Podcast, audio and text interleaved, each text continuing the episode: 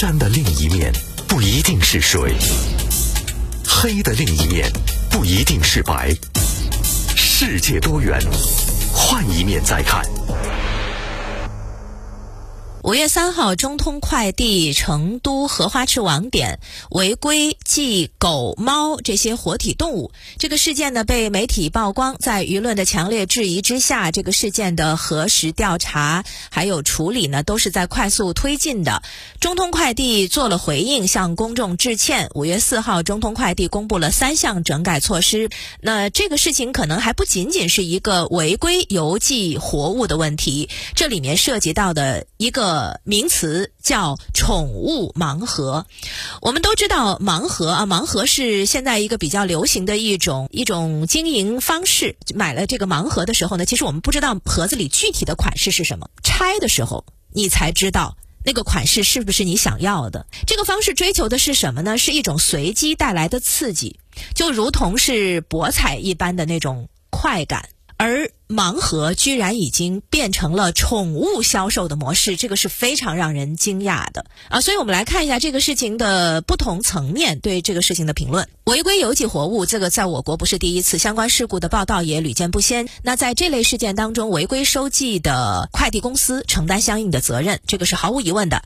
那么售卖托运的。宠物店面以及相关的电商平台恐怕也是难辞其咎。从产业链上下游去整治动物活体邮寄，应该是一个必须思考的治理路径。首先，对售卖宠物的店铺来说，寄送的活物是不是有正规检疫，是不是按照规定注射了疫苗，这个都涉及到了公共卫生安全。那即便这些都是合规的，商家这么不顾宠物生死的托运行为，也不符合宠物业应有的道德底线。既然事件曝光了，就不该让涉事店家全身而退。另外就是电商平台。尽管看起来电商平台对这个事件呢不负有直接的责任，但是应该从净化产业生态的长远利益角度出发，为杜绝此类事件发生提供技术支持。先进的大数据技术不应该只用在精准投放广告上，还应该用于提醒消费者和商家合法合规交易上，尽到平台审核责任，避免违规托运活物的生意在平台上蔓延。职责对违规邮寄活物的现象，应该从整个产业链的角度去观察。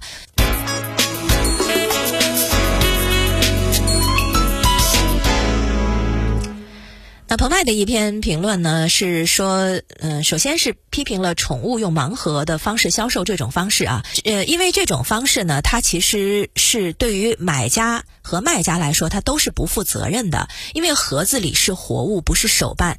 你想想看，拆盲盒如果和预期不符怎么办？如果有健康问题呢？因为盲盒的盲目性加上活体交易的特殊性，就算店家说。呃，万一要是死了残了，就免费退换。可是消费者一旦发现不合意、不好养、不健康的问题，他很可能的方法是随意处置、抛弃。这个是说明买卖双方对生命的冷漠，而且它还会带来次生环境污染以及卫生防疫的诸多问题。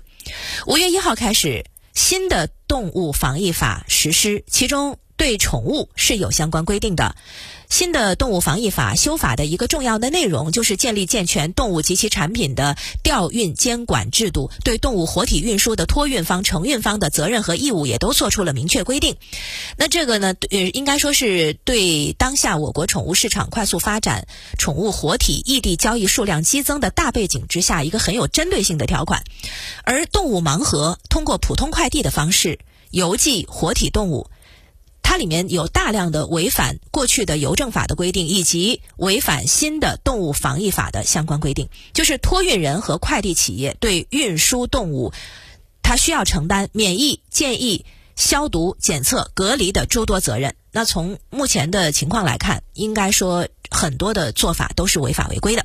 另外呢，这篇评论还提醒啊，就是有调查发现，很多违法违规的宠物快递现在都是从农村发出的，为什么呢？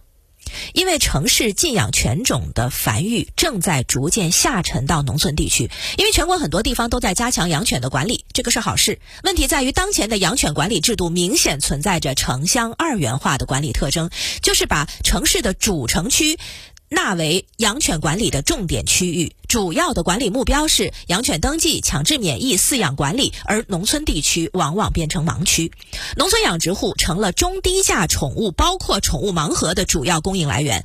而因经营管理的原因被抛弃的宠物，正在成为流浪动物的重要构成，也成了狂犬病等传染病传播扩散的隐患。农村地区因为犬只管理不当造成的伤害事故，其实是屡有发生的。比如说前两天，重庆有一名小学生就在乡村的道路上被狗咬死，而舆论讨论的焦点。是城乡二元赔偿的差距，而不是犬只管理。因为好像在人们的印象当中，放养犬只在农村不算个事儿。这样的恶性事件没有形成足够的警觉。而根据中国疾控中心的相关数据，我国狂犬病防控取得了显著成效。二零一九年全国共报告两百九十例病例，相比于二零零七年的疫情高峰三千三百例，下降了百分之九十一。那目前的一个特征就是病例主要分布的这个状态是农村发病数量远远高于城市，所以要防止农村地区变成宠物管理的盲区。新的动物防疫法修订和实施，那舆论讨论的最多的其实还是跟城市生活有关，比如说犬只应该佩戴犬牌、系犬绳这样的相关规定，这几条呢都和我们的生活是直接相关的。可是事实上，动物防疫和我们的关系比想象当中更广泛、更密切。那此次动物盲盒事件。